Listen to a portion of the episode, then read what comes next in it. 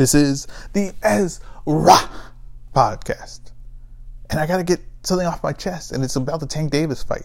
A, t- a fight that I see so different from probably most people that I see on Twitter talking about it, most people in the media, everyone. I see this fight completely different.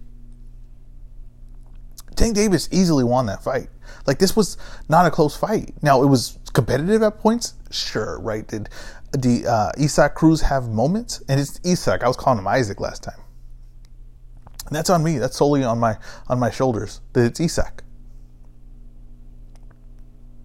But did Isaac Cruz have moments in that fight? He sure did. He sure did. About three of them. And Tank Davis easily won this fight. And if it was harder, you know, than it should have been, that's on Tank Davis. And when I said going into this fight that Tank Davis couldn't impress me in this fight because he should so clearly outmatch, he's so clearly better than Isaac Cruz, I stood by that. He could only unimpress me. And I was a little unimpressed the, by the performance. I think Tank Davis coming forward is um, two times the fighter of Tank Davis going backwards. And that's what we're learning about the 135er. See, we crowned them all. We crowned them all. And we took the crown from Lomachenko, and we might have to give it back. We crowned everyone. Haney, we crowned uh, Garcia, we crowned, uh, you know, not so much Garcia. Everybody's a little more negative towards Garcia. We crowned Teofimo, right? We crowned uh, Tank. We crowned them all. But you know what? No one's been able to hold the crown or keep the crown or earn the crown, really. No one's earned anything. Teofimo's the only one. He fought Lomachenko, but he already lost it to Kambosos. Who so two, two, guys with like legit the legit wins of all the guys we're competing about is Kambosos and Teofimo. Overall resume is Lomachenko. But the truth is, the tank coming forward is a dominant force. Going to be hard to beat. Going backwards, if you can push him to go backwards, he's not as effective. He's a little bit limited with his offense. His offensive weapons are not all there. And did he break his hand in the fight? He sure did. He sure did.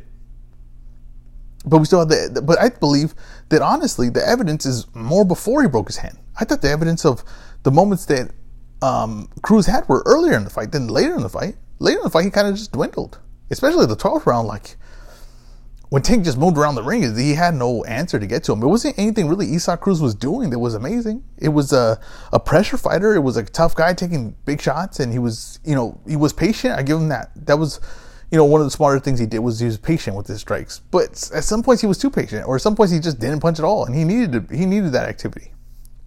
And the scorecards really would have reflected positive in his in his favor if he would have been more busy. You know what I mean? I understand, like, oh, he's patient, yeah, but that kind of cost him, honestly. He needed to sell out, and especially if he said that he thought that he thought um, he thought uh, Tank was hurt in the fifth, hurt his hand. Well, then you got to jump on him. You got to be on him. I don't understand, you know. So don't give me all this that Isaac Cruz is a star now. He's not a star. He's exactly who we thought he was. And Tank got exactly the win. See, rooting interests are making these fights something that they're not. And I don't just mean rooting interest for Tank, and I don't mean rooting interest against Tank. I mean all of it combined. Because rooting interest for Tank wanted this fight to be competitive. They wanted Tank to get a lot of credit for this win. So they made it more competitive than it actually was. They made Isaac Cruz more of a threat than he actually was. Rooting interest against Tank made Isaac Cruz winning the fight. When he was nowhere close to winning this fight. Isn't that funny, right? The two rooting interests against each other try to make this fight more interesting than it actually was. And the one person who just calls it straight down the middle, me, just said, hey, fight wasn't really that close. Tank won. Isaac had moments, but not enough to win this fight he didn't really do anything amazing. He never, not really anything he did that, you know, I was like, oh, wow, you know, that guy's gonna be a problem. No, he, he is what he is. He's a come forward fighter, and there's a, a dime a dozen of them. He doesn't change levels well. He doesn't have a wide range of punches. He's kind of stiff. His legs are not great, and he follows you around the ring. And the best thing he has about him is he can take a shot, and he might have a little bit of pop. He's not like some, you know, one punch guy. No, he, he has a highlight like that, maybe a highlight or two like that, but He's not that fighter. He's not that fighter you're trying to make him out to be. He's a B plus fighter at best. Don't oversell it. There's no, no reason to do that. And it's funny because Floyd gets up, right? And he starts talking in the press conference. And, you know, Floyd, he's smart. Uh, a lot of things he did with his career. Um, you know, he knows how to build fighter. He, he gets it right, but uh, some of the things he's very dumb in, and you know, he's talking. He's talking out of both sides of his mouth. And I'm not saying that you know that doesn't necessarily mean you're dumb, but it's just like if he keeps talking, he'll he'll if you let him keep talking, he'll uh, he's what he's done for his whole life. He just answers questions without answering them. He'll say one thing and then he'll contradict himself like five minutes later. He's always does that, and he's talking about Tank. You know, Tank's not respected, and Tank, you know, he's fighting the guys, but you know, he's gonna fight the guys that make the most money, right? And then he goes and says, talks talking about Canelo, and he's like, Canelo's dodging this guy, he's ducking this guy. And it's like, hey, you realize what you're doing with Tank's career, right? You're doing the exact same thing that you're accusing Canelo of doing, which Canelo isn't even doing. Canelo's fighting the top guys in the weight class. Now, yes, when he beats all of them, a new top guy will raise. There's got to be a point where he's just like, okay, well, make this guy earn it so it's a bigger fight. You know, if he beats Benavidez and Charlo, there will be another top guy. There'll be the, the, the rankings will change, and or he will he be dodging that guy at that point? So Canelo's thing is, hey, earn it. Or he does this whole bit, Canelo, where I'm not going to fight that guy. I'm going to go fight this guy. And then everybody builds up this guy. Now Canelo's running from this guy. The exact same thing with Plant. He's running from Plant. He doesn't want to fight Plant. Plant was beat him. He knows it. Then he fights, ends up fighting Plant. No one can take back what they said, right? He smokes Plant, and now it's like, oh, you built him up. But Floyd's doing this while he has Tank, and he Tank's doing the exact same thing that he's accusing Canelo of doing. It's insane. It's maddening. It's it's it's, it's unbelievable. And you know, like they're saying, oh, he's gonna fight Garcia, gonna fight Garcia. Do not be confused here. They think Garcia is an easy fight. And I think most people watching think Garcia is an easy fight. I don't necessarily think that. I think Gar- Garcia is green. I think he needs a little bit more activity. He needs to, you know, work his defense a little bit. There's some holes to his game because he, he's still got to come along. Just because he's Haney's age or just because, you know, he's Teofimo's age, don't mean that he has to be rushed like them. Everybody's brought up differently, right? Everyone's ready at a certain point. Tank's 27 years old, still hasn't got those fights. But the reason why they want that fight now is because they think Tank's, they think Garcia's easy work, and they know he's a big name, and they think that it's a big payday and a fight that Tank can, you know, get the knockout over him and huge payday, get a lot of credit for it, right? Get the name under his belt. That that's why they think that. There's a reason why they're not calling Lomachenko out because Lomachenko's the fight. The reason they're not calling Teofimo out. The reason they're not calling. Uh, you know, Haney, you know, Haney don't really bring a lot of attention. I've been saying that. Uh, Ellerbe says that everybody agrees with it, but I've been saying that. You know, Haney's not worth risk times reward times cost, and none of it adds up for Haney. Now, Haney's because Eddie Hearn has been pushing for him, he's willing to overpay people and is willing to get all these things going. Haney had a great fight. We're going to talk about that next, right? And he's going to have a great opportunity going up next. He probably in the now suddenly almost in the best spot if Ryan Garcia wasn't there. But Tank did what he had to do. That's it. Is he as great going backwards? No. No, he has moves. He has a uh, he, he can box defensively. There's holes, but like I said, he can move around the ring. I don't know. He seems like he can't do it consistently. Consistently, um, when Hank when when uh, when Tank is boxing, his break is like, all right, I'm gonna come forward and push this guy back because I think the leg work is not like a natural thing to him as far as like boxing around the ring. So it might be a little more tiring to him, like mentally. Now, I still think Tank could be the best 135 in the world. Right now, I probably lean Lomachenko. He's the most consistent performances. I think Lomachenko would have beat Isaac Cruz way easier than than uh, than Tank did, way more impre- impressively. That's just me. But a lot of people are saying Isaac Cruz suddenly is, you know, the a superstar and he could knock all these guys out. We'll see how that ages. It's not going to age well, I'll tell you that right now. But Tank Davis got the win. I'm sure he got paid good. As far as you know, stardom, the guy's a star. He brings out all the stars. There's no doubt about that. I, I, if you don't like watching uh, Tank Davis fight, then you just don't like fighting, or you just hate him for some reason. Because this guy's an entertaining. He's one of the most entertaining fighters you can watch. He's a amazing talent. I like his personality, his demeanor, everything. I like this dude's a star. I'm not would never say anything other than that. But I'm also a fan of boxing and I want to know who the best is. And I like the, the fact that you're making money, but to the point, that's good for you, but what, what does that really bring me if I'm not watching the best fights? And I want to know that how long Haney follows this model that they're putting in front of him. And maybe if he keeps getting paid, he's not going to have a problem with it. But I think that Haney's going to be a guy that says, you know what, I'm better than these guys, and I want to prove it. And I think that one day that's going to be a problem with the money team where they're like, hey, we're making money. Why risk it? why pay these guys a little bit more when that takes out of our, you know, bottom end or bottom line, bottom end. And I want to know when that conflict comes because I'm I'm a little shaky on if Haney really likes Floyd that much. I think he likes the business of it. I don't know if he likes Floyd that much. I'm just gonna say it now. All, all in all, like I told you, I couldn't be impressed in his performance. Tank won. He should have won. He was supposed to win. Probably should have won by a wider margin or more impressively, but he won. And uh, you're gonna have performances like that. They're not all gonna be like, oh, outstanding performances, right? Um, you know, you're fighting tough guys. And Isaac Cruz is a tough guy. I don't think he's, you know, the most talented guy, but I think he's a tough guy. And any, any given night, he could give you a real hard time. Especially down your A game, especially you break your hand. Tank Davis won. That's what he's supposed to do. Now let's see where he goes next because he's really getting cornered on opponents here. He really is. They're running out of guys. They're to have to get really creative. What are they to bring back Rolly? he's Tank is a star, but he's not a superstar yet, and he don't have superstar numbers yet. And in order to get that, you're gonna need the opponent. And Floyd had De La Hoya. Who's Tank gonna have, right? Because Floyd had to go Zab Judah, he had to go De La Hoya, had to go guys that people knew. Who's Tank gonna get? The night before, right? That was a Sunday night, and I didn't mind the Sunday night. I really didn't. I mean, my girl probably didn't like it, but I didn't mind it uh, football led right into boxing. I mean, he can't get any better than that. But on Saturday night, we had Devin Haney versus Jojo Diaz. And now this fight, right, is suddenly just forgotten because of the Tank fight. And that's just to, to speak on Tank stardom, right? Just to speak on how much of a star Tank is. He took all the headlines. But Devin Haney and Jojo Diaz fought to an excellent fight. And like I said, I didn't agree with the scorecards last fight. I don't agree with the scorecards on this fight. And I think these fights are not that hard to score. I really don't. But people, I don't know what the hell they're looking at. I really don't. Now, the problem I would say with this score, and maybe it was harder score, is because Haney's work is spread out, right, through a full three rounds, right? He lands one shot at a time, spread it out through the round. And Jojo Diaz landed in spurts, 20 second spurts, right? But those 20 second spurts for me were winning rounds. To everyone else, they weren't.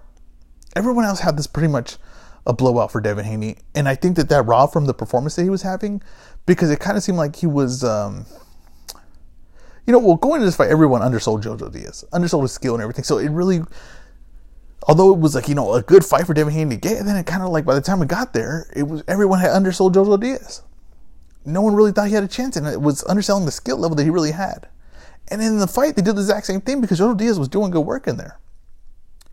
And when you do that, then the the shots that stand out clear, right? Those are just small little moments. Well, it just looks like Devin Haney has like a hole in his game when really he's just in a competitive fight with a really high level fighter. The way you view something, right, the, the angle you're looking at it can change everything. And that's what happened to Devin Haney, who has not really been able to have that star performance. And I think he might have been robbed from it. And maybe I didn't even catch it when it first happened, but he might have been robbed for in this fight where he's fighting a really tough guy and he does enough to win. Now, does he look a little shaky at the end? Yes, he did again. He did look a little shaky at the end. And do you always feel like, you know, if he fought Tank or Teofimo that they would just always be able to land that one shot to end the night. It does kind of feel like that. But it also makes Devin Haney fights a lot more interesting. He's very skilled. He has no inside game. We got to acknowledge that, right? He doesn't even know how to hold on the inside. He, it's, it's very uncomfortable for him. If he could somehow figure that out, he almost be like a complete package. But he doesn't have the inside game. His head movement also is in a pattern. It ends in the same side all the time. It ends on his right side.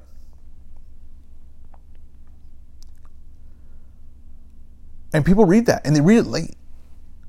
In the higher level fighters and a fighter like Lomachenko, he's gonna tear that apart and they gotta break these little things. Now there's a big thing with like the dads training their sons uh, in these fights, right? And another thing with Haney is like they got him going with a million trainers and like he goes with this guy for a week. That, that doesn't work. Okay, it doesn't work. You gotta be with one guy that whether it's his dad or his dad brings his assistant trainer, but them two are just constantly focused on him that's where that's way it works. Okay, you know, a week with Floyd and a week with uh, someone else, it's, it's not going to work. It's all over the place. It's, it's not going to uh, be able to take in all information and keep it. It's, all these things have to be constantly drilled in, and the guy has to be watching it and be like, "Oh, you're doing this a little different now. You're going to this a little different." It, it, it don't work where you're just all over the place. You can't do that. Not at this level. You got to build your game now. Can't people can't just constantly be adding little things? You could do that. That's like you know, like he spent a whole summer. That Kobe would go spend like a whole summer with Akeem Olajuwon and learn the post game. Okay, that's like a whole summer though. But you can't just be like a week here and a week here and then that's your training. That's confusing. It's not going to work. Those, it's not going to help his game. And it's getting to the point where his game is, it's kind of stagnant at the point of what it is. But he he just beat to me arguably the, of all the guys the 135ers and they matched up. Besides Cambo, uh, Kambosos beating Teofimo, David Haney beat Joe Diaz is the, the you know the second best guy to get beat. And Joe Diaz, who had a, a, a, to me a very strong performance, I thought the fight was a draw. He's a guy in the mix now that weight division. He and I feel like you know we didn't give the fight the attention it deserved or scored the way it was should have been properly scored in my opinion. So it kind of robs from what Jojo Diaz does, and it kind of robs from what David Haney did. And then Tank fought on Sunday, and it kind of just stole all the headlines. But the fact is that we had two very young, talented fighters. Well, not very, one very young. Jojo Diaz probably like 28, 29. But two talented fighters, top guys at 135. And they fought, and it was a good competitive fight um, with tactical tactical uh, strategies, switches in the game plan, and moves that were working later in the fight, ranges that were working later in the fight. It was back and forth. It was competitive. It was a lot of moments where I thought were very exciting. I just thought it was an overall great fight. The one thing I want to say about Jojo Diaz, and I think he's be kicking himself after he watched this fight, is that he did not trust his um his skills on the outside. He didn't trust his head movement, and I think that the peekaboo style, which was good, and I get it because Devin Haney, you know, is not the hardest puncher, so you feel like he could walk through his shots. But still, in that style of peekaboo, judges do not give you credit for when they, you block the shots in the peekaboo style. They're just giving that guy all the credit for landing those shots. I don't know why. To me, it's pretty clear when the shots are blocked or they're not land clean. But in that style, every shot he's thrown, they're just considered as landed. And JoJo stood in that way too long. And I thought, okay, early on, that's good. Apply the pressure, get Devin Haney maybe a little bit tired, get him moving off his spot. Um, but he never got away from it. And I got, you know, at one point, you got to trust your upper body movement because Jojo Diaz has some of the best upper body movement in boxing.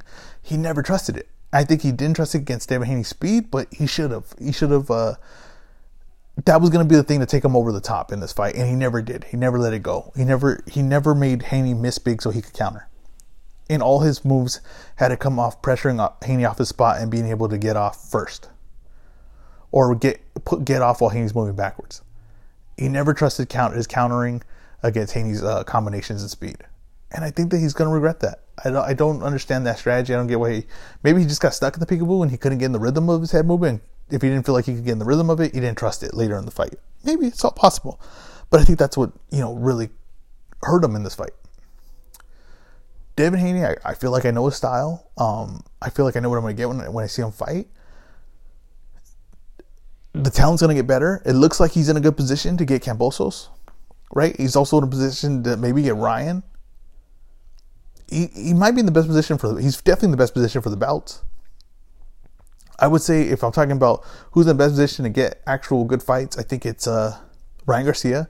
I think it's Devin Haney and Kambosos. I think those three are in position to fight anyone. Uh, to me, I would have Devin Haney third, right? Because Kambosos can fight Ryan Garcia could fight Tank, could fight Lomachenko, he could fight Devin Haney. It just depends on what his asking price is. Ryan Garcia could get any one of those guys to come to fight him. He could even get Tank. He could get Lomachenko. He could get Teofimo. He could get Devin Haney. Haney can get Kambosos or Ryan. It's, it's they're not in bad spots, and Haney is at the perfect age to finally start getting these guys. And you know the Linares fight, it wasn't the dominant performance. You know, he to me he clearly won the fight, but it wasn't the dominant performance he needed or didn't finish strong. But you gotta start thinking like you got Linares, you got Jojo Diaz. He's, he's get he's fighting some tough competition. It's not easy competition. And if he gets Kambosos next and he beats him, it's like, hey, well, okay, he looks a little shaky at parts, but he's winning. He's consistently winning. And he's going to get better. And he's going to improve. Now they got to figure out the training. Uh, you know, is Dad going to train him? Is Ben Davis going to take over more control? They're going to just get out, bring in a whole new trainer. But I think moving him around and all that, I think that's a mistake. uh, on the undercard of uh, Tank Davis, we had Fundora versus Sergio Garcia, and this was probably you know supposed to be a moment for Fundora to really like dominate against you know a credible opponent, and I think um, Fundora went in there with the game plan of uh, he, and he's been imp- implementing it. I think you kind of just have to watch closely his fights of finding more ranges, and this was going to be a fight where you know for some reason they were going to choose the box consistently. And I have no problem with that because if Fundora figures out how to box and he can find the inside, he's going to be a real problem for people. Now his height, um, which is a positive, is also a negative because he gets stuck in certain spots and he's just not going to be able to avoid. And like the overhand right is just always going to be a problem for him. It just is. He's just always going to be kind of hittable with that. But he did box. He, to me, he felt really comfortable in ranges. Um, I think that uh, Sergio Garcia is a kind of vet, you know veteran of the game that he's able to, you know, make a fight real hard for yourself. He's probably a guy that kind of hard to look impressive against. And people don't know who he is, so it's not like you know beating him is like a huge thing, especially if like the, that the fans that were there. I don't don't think they knew who the hell he was, and I don't think they really even knew who Fundora was. And they just saw a tall guy, and the fight wasn't bad. Like I wouldn't say that was a bad fight. I thought it was a com- you know competitive fight it just had no energy. It had like didn't tell a story, and no one in the crowd was hyped for it. And it just reminded me like, and I always kind of use this comparison. It's like when SummerSlam happens or WrestleMania, there's like a you know two superstars fight in the middle of the card, storyline, great match, and then the fight after it always suffers. And you know you had Adames fight before that fight uh, with Derevyanchenko, and that was a really good fight. That was an entertaining fight. I just think that that, and then the anticipation of the main event after, it was just people settling in. It just had no energy in that card, and it did Fundora no favors. The way he fought did him no favors. I thought the fight was, uh, you know, kind of close, kind of competitive. Honestly, probably could have saw that fight going either way, but I had no problem with Fundora winning it. And I thought that he did show some more ranges. Defensively, I see, you know, you know, you see holes like. I understand he can do those ranges, and I understand that he can box at times, but I don't know if that's what he's his best at. Right, he could do those things at points, but I don't know if that's something you're gonna go into a fight and be like, we're gonna box. I don't know if he's ever gonna be able to do that, and I wonder if it's a situation where it makes him so much less as a fighter, right? Because we sometimes you know you say like Devin Haney's the best boxer at 135. No one's gonna outbox David Haney. But that just means like, well, so no one's gonna, you know, keep the distance and fight in the middle of the ring and jab you know, I don't, I don't. That's a certain way of fighting, right? But I mean, who's going to win the fight? That's what we want to know.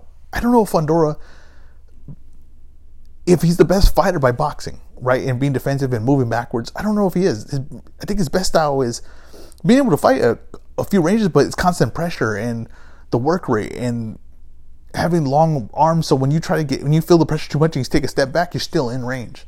I think that's the best of him. But maybe they're just, you know, they felt like it was a fight that they could still figure something out. I I think that you kind of have to look at the, what the opportunity is for you and who's there and who's watching, and I think you kind of have to weigh that against you know what kind of performance you think you're gonna put on. I thought boxing was an odd choice at points. I liked it when you know like oh he's showing his ranges, that's cool, but you know also got to put it on this guy and look impressive. They didn't. Now I don't think you know with Al Haymon they have a plan with their fighters and they don't they don't give up on them and they know what they're growing and they they, they know what the, the what they want and to take them in that direction. So I don't know if it affects them that much, but I just thought as overall getting a fan base and people's attention, that was a missed opportunity. Adames uh, beats Derevyanchenko in a fight that I did not think he could win. I thought he looked a lot sharper. I thought his body even looked different in that fight. He still has the problems where like he's gonna fade with energy, and I think that he was very uh, aware of his stamina problems in that fight. Derevyanchenko has had the same performance all the time First round gets looks like he's about to get blown out. Comes back, applies pressure. Um, we know what Derevyanchenko is. He he knows what he is. I don't know if uh, you know him fighting. He's just gonna become a gatekeeper, and I think that he's not that you know he's too good to really be that. I just don't think he you know he's gotten some good paydays. I don't know if he doesn't need to do this anymore. I'd, I'd be okay with him not doing this anymore. I really respect him as a fighter, and I just hate to see him be that guy just like getting knocked out. He takes a lot of damage, taking a lot of punches, and I, have seen him in good fights, and that was another good one. And he's been consistently in good fights, and I really, really enjoy him as a fighter. Adames versus uh, Munguia is amazing if that's what's that's what's next. That's what sounds like next. Um, Munguia is the number one ranked for the WBC. Adames, I believe. I don't even know how that works because Adames didn't. I didn't even see him ranked for the WBC. So somehow he takes Derevyanchenko's spot and skips all the other guys below him. But I don't. I don't really pay attention to the belts like that. I don't really care for the belts. I think the whole system is crooked. It works once in a while. Like Kambosos story is very good, but I just don't trust all that. But if he him versus Munguia is a good fight, and however the hell we got there, I'm okay with it. If that's the fight that happens next. And Fundora versus Lubin, which I've been saying is going to happen for a while that's a good fight as well. Let's go to the UFC card. You had Jose Aldo versus Rob Font. And I, I told you the story. I ranked the top 10 uh, boxers in the UFC, or top five, and I had Jose Aldo number four. And a lot of people gave me crap about that. They were like, Jose Aldo doesn't belong on there. Put on Font. I kept saying Rafa, Rafa. And I really like Rafa. He was like number eight on my list if I went top 10. But I just didn't think he was a better boxer or more dynamic than Jose Aldo with the hands. And thought Jose Aldo's combinations and his his spacing, all that, I just thought it was better. Now, going into the fight, I had picked Jose Aldo to lose this fight because I thought his age in the later rounds would catch up to him. And I thought that fight uh, would be able to carry his power late and be able to take the later rounds, even though he's going to get outboxed early. I was right early, but then I didn't think about the shots that were landing on Font that he couldn't recover from, and how consistent Jose Aldo looked with his hands. He's just better with his hands. Like he fights Petr Yan. Now he probably loses again. I'd pick Petr Yan to win that fight, but I think that's even a more competitive fight than it was if they stay standing. He is getting that much better with his hands. He, you know, I've seen like the talks of like who's the real go or who's a better you know fighter. If you look back at the careers, uh, Khabib or Jose Aldo, and maybe it might sound ridiculous to some, but I don't think they remember when Jose Aldo dominated when he was champ at 145. Like he was dominating. Like he was. It wasn't close. Like what Khabib was doing to people on the ground, Jose Aldo was doing that to people's legs. Like he was doing that with kicks. He was dominating like that. He loses to Conor, and you know it's a first round knockout. And um, when it's like that, you kind of think like, well, okay, well, was he anything? You know what I mean? It's he just it it, it messes up. It, everything can in a second change your whole career, right? The perception of it, all these things, right, can change. That's why a guy can, Devin Haney can struggle all his way up, and then if he goes and smokes Gervonta Tank Davis, you forget all that that he struggled. He's the man now. So then Jose Aldo had to go through that, and he worked his way back, and he cut, you know, dropped down the weight class. Right, then unheard of as you get older. It's like dropping down. I'm going to go down. Usually go up. You drop down in weight class. What does that mean? That means more committed more focused on his game, more dedicated as he got older. And what did he do? He said, change his style. He said, I'm going to focus on boxing. I might even become a pro boxer. And he goes and he becomes and he works his game in boxing and he improves his game boxing. Boxing is not a thing you improve as you get older. Okay, it's not a thing like that. It's not one of the things where MMA guys have tried it for a long time. Like I'm gonna work on boxing. They usually get knocked out cold. It's a very hard thing to work on as a young man. So imagine you get older with a guy with miles on him, and he got this much better with his hands. Aldo's an all-time great. I'm talking top five, maybe top three, and let's see how this run run ends. Because I'm not going to be surprised if he ends up with the title. Now he, unfortunately, is in the one with in the weight division, probably you know one of the best fighters in the world, one of the top three best fighters in the world, maybe top two, and Petr Yan. And Petr Yan's so damn good at boxing; he's number one on my list. But damn it, this guy's good. And Jose Aldo is damn good. And he, in the, everything he's done, you know, I have the thing of like when a fighter's career is coming to an end, he usually gains a bunch of muscle, moves up a weight class, train, uh, changes his training camp, right? I'm a whole new fighter now, and starts training at a beach. Jose Aldo is doing the opposite of all those things. It's beautiful. I the respect for him, it's it's amazing.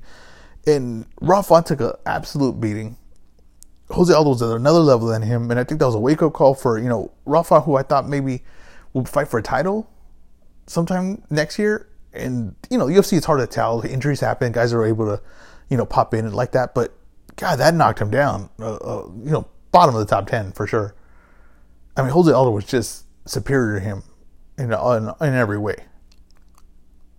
Good competitive fight. You know, in the UFC, the way the rounds work and it's short, compact. You know, could, every fight kind of seems close. But Jose Aldo, dominant victory. we got a lot of fights coming up this week. I mean, a lot. UFC pay per view, like four boxing cards, a bunch of fights on each card. I, it's a lot to talk about. I got to study. Thank you guys for listening. This has been the Ezra podcast.